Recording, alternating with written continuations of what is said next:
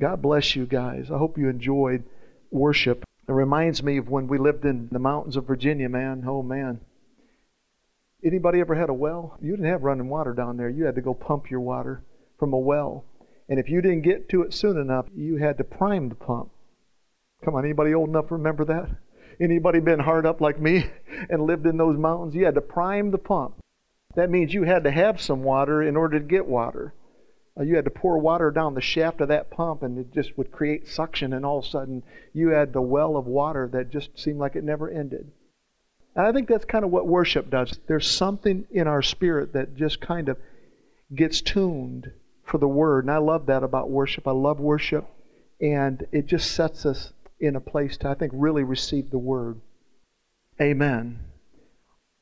In a couple of minutes, we're going to receive your giving, and then I'm going to let my friend come up here and minister to us. Scriptures that are on my heart this morning Ephesians chapter 2, verses 8, 9, and 10. I don't have them on the PowerPoint, but for by grace are you saved through faith. Now, hear the next words, and that not of yourselves. It is the gift of God, not of works. In other words, you don't prime the pump, not of works, lest any man should boast. I love those two scriptures. But then verse 10, we kind of leave that one out like it's the stepchild at times. But let me tell you something. You better just graft it on in there because he said it all in the same breath.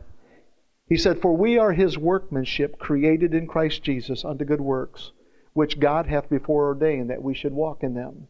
Beautiful, beautiful scriptures.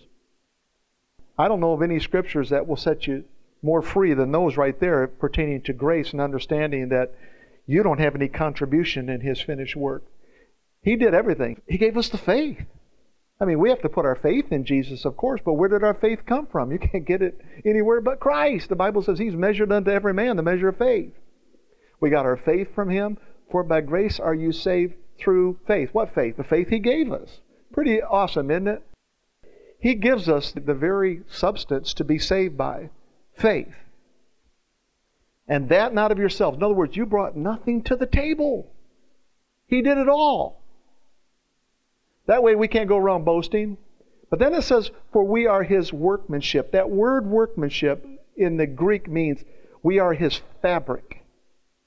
The essence of that scripture is we are his fabric. And I don't know about you, but when I think about fabric, I don't know if there's anything much more beautiful than a well done quilt. You know what I mean? If you've ever seen someone that really knows how to put a quilt together, I'm just in awe how beautiful they are. And that's kind of how he's put the body of Christ together like a quilt. It's all like one big blanket, really, but it looks so different in sections. Different races, different colors. This is Brother Gary right here. You wouldn't look at Brother Gary and get him mixed up with me, would you? And you wouldn't get me mixed up with him. We look different, but we have a lot of things in common. You've got two ears, and I've got two ears, brother. See, we have a lot of things in common, but yet we're different. But we are His not just a workmanship, we are His workmanship. We are His fabric. And then He says, created in Christ Jesus unto good works. Not because you've done good works, but you're created in Christ Jesus unto good works. When it comes to grace and understanding grace, yeah, you do nothing to save you other than you receive His gift. You don't maintain your salvation. You grow in your salvation, but you don't maintain it. He maintains it for you. But we're saved for a purpose. What did he say? He says, You're my handiwork. Another version of the Bible says, workmanship, it calls him a, a handiwork.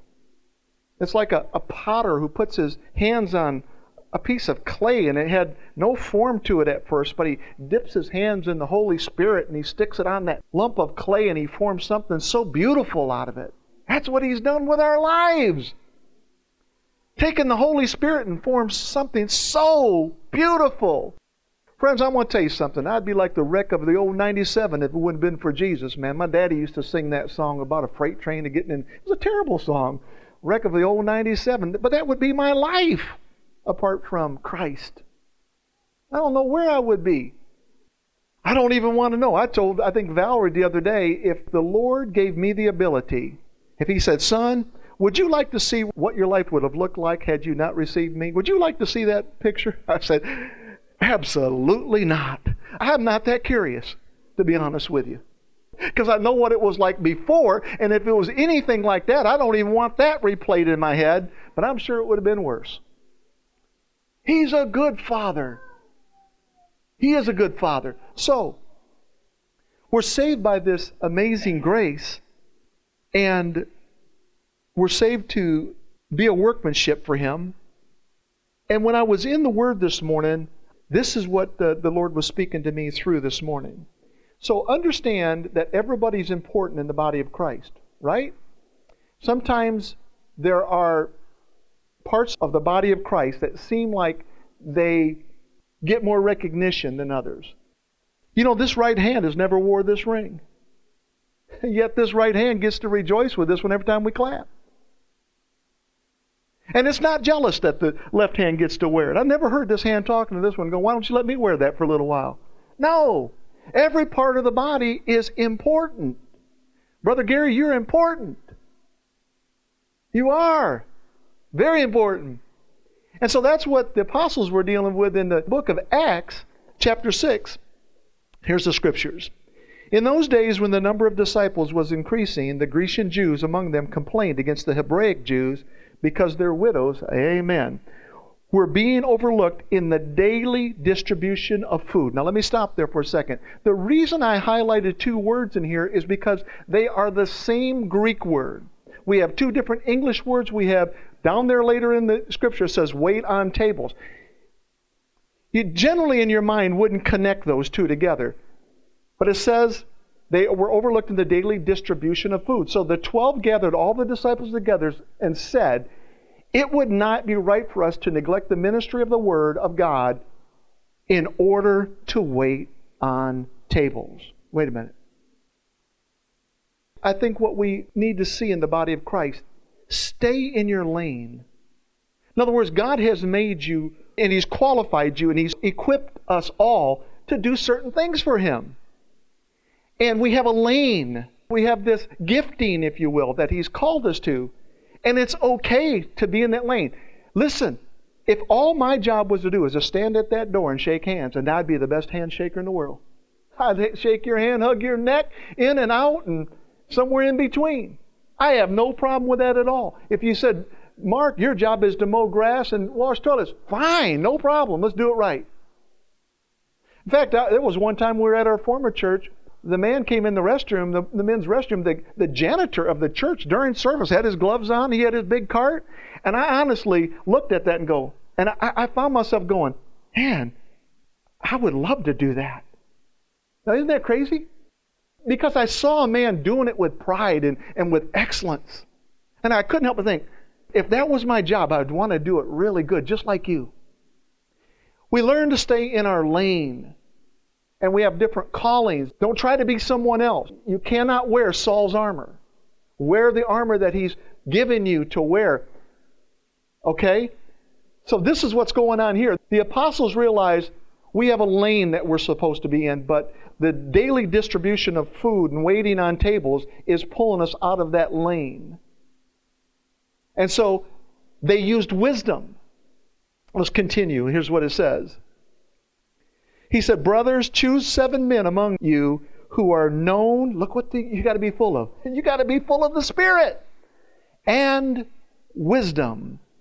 We will turn this responsibility over to them and will give our attention to prayer and the ministry of the word. Now, here's what's interesting that word ministry, remember? Distribution, wait on tables. The word ministry is the same word, same Greek word. What is my point? My point is ministry comes with a coat of many colors. Ministry comes in a quilted fabric that Daddy said, I've created you unto good works. I'm thrilled when I see the body of Christ enjoying what Papa has called them to do. He said, We're going to give our attention to prayer and to the ministry of the Word. Continuing. This proposal pleased the whole group. They chose Stephen, a man full of faith and of the Holy Spirit. Here's a man, so far he's full of faith, he's full of wisdom, he's full of the Spirit. Also Philip, Prochorus, Nicanor, Timon, Parmenas, and Nicolas from Antioch, a convert to Judaism. They presented these men to the apostles who prayed and laid hands on them. I'm telling you, prayer is a ministry. Laying hands on people is a ministry. And as much as I said, Gary and I, you wouldn't get confused necessarily by sight, and that we have similarities two eyes, two ears, two lips, two arms, two hands, two feet. There's so many similarities. And what I see in that is that we all have a similar responsibility, but yet different. In other words, we just don't go, hey, my only job is to sing. I, I sing on Sunday mornings, that's it. I'm the janitor on Saturday afternoon, that's it. No, we have a responsibility. We have this intrinsic responsibility that God has put into us when He formed us to say, you know what? Ministry is so much greater than just that one gifting there. So, continuing. So it says, So the word of God spread. Amen. There it is. The word of God spread. And the number of disciples in Jerusalem increased rapidly, and a large number of priests became obedient to the faith. Now, Stephen, a man full of God's grace and power. I love that one, man. Come on, man. Look, this guy's full of so much stuff. He's full of faith. You can't do nothing without faith. It's impossible to please God without faith. He's full of faith. He's full of wisdom. Friends, I'm telling you, faith without wisdom is a shipwreck. You got to use wisdom too, and God gives them both to us. They're both gifts of the Spirit. He's full of faith, he's full of wisdom, he's full of the Holy Spirit, he's full of grace, and he's full of power, the word says. He's full of power. And he did great wonders and miraculous signs among the people. Now, I want you to get these next two words in your heart. This is where I'm going to go and I'm going to close. Look at the next two words opposition arose. Listen, friends, I don't care where you're at, whether you're at work, whether you're at play, whether you're at the grocery store, whether you're at church, you'll find opposition. Even when you get in your right lane, and sometimes you think, well, this ain't working out so right. This just doesn't seem like it's going right for me. No. Opposition comes. And it's not because we're doing something wrong or we're doing something bad. Opposition arises.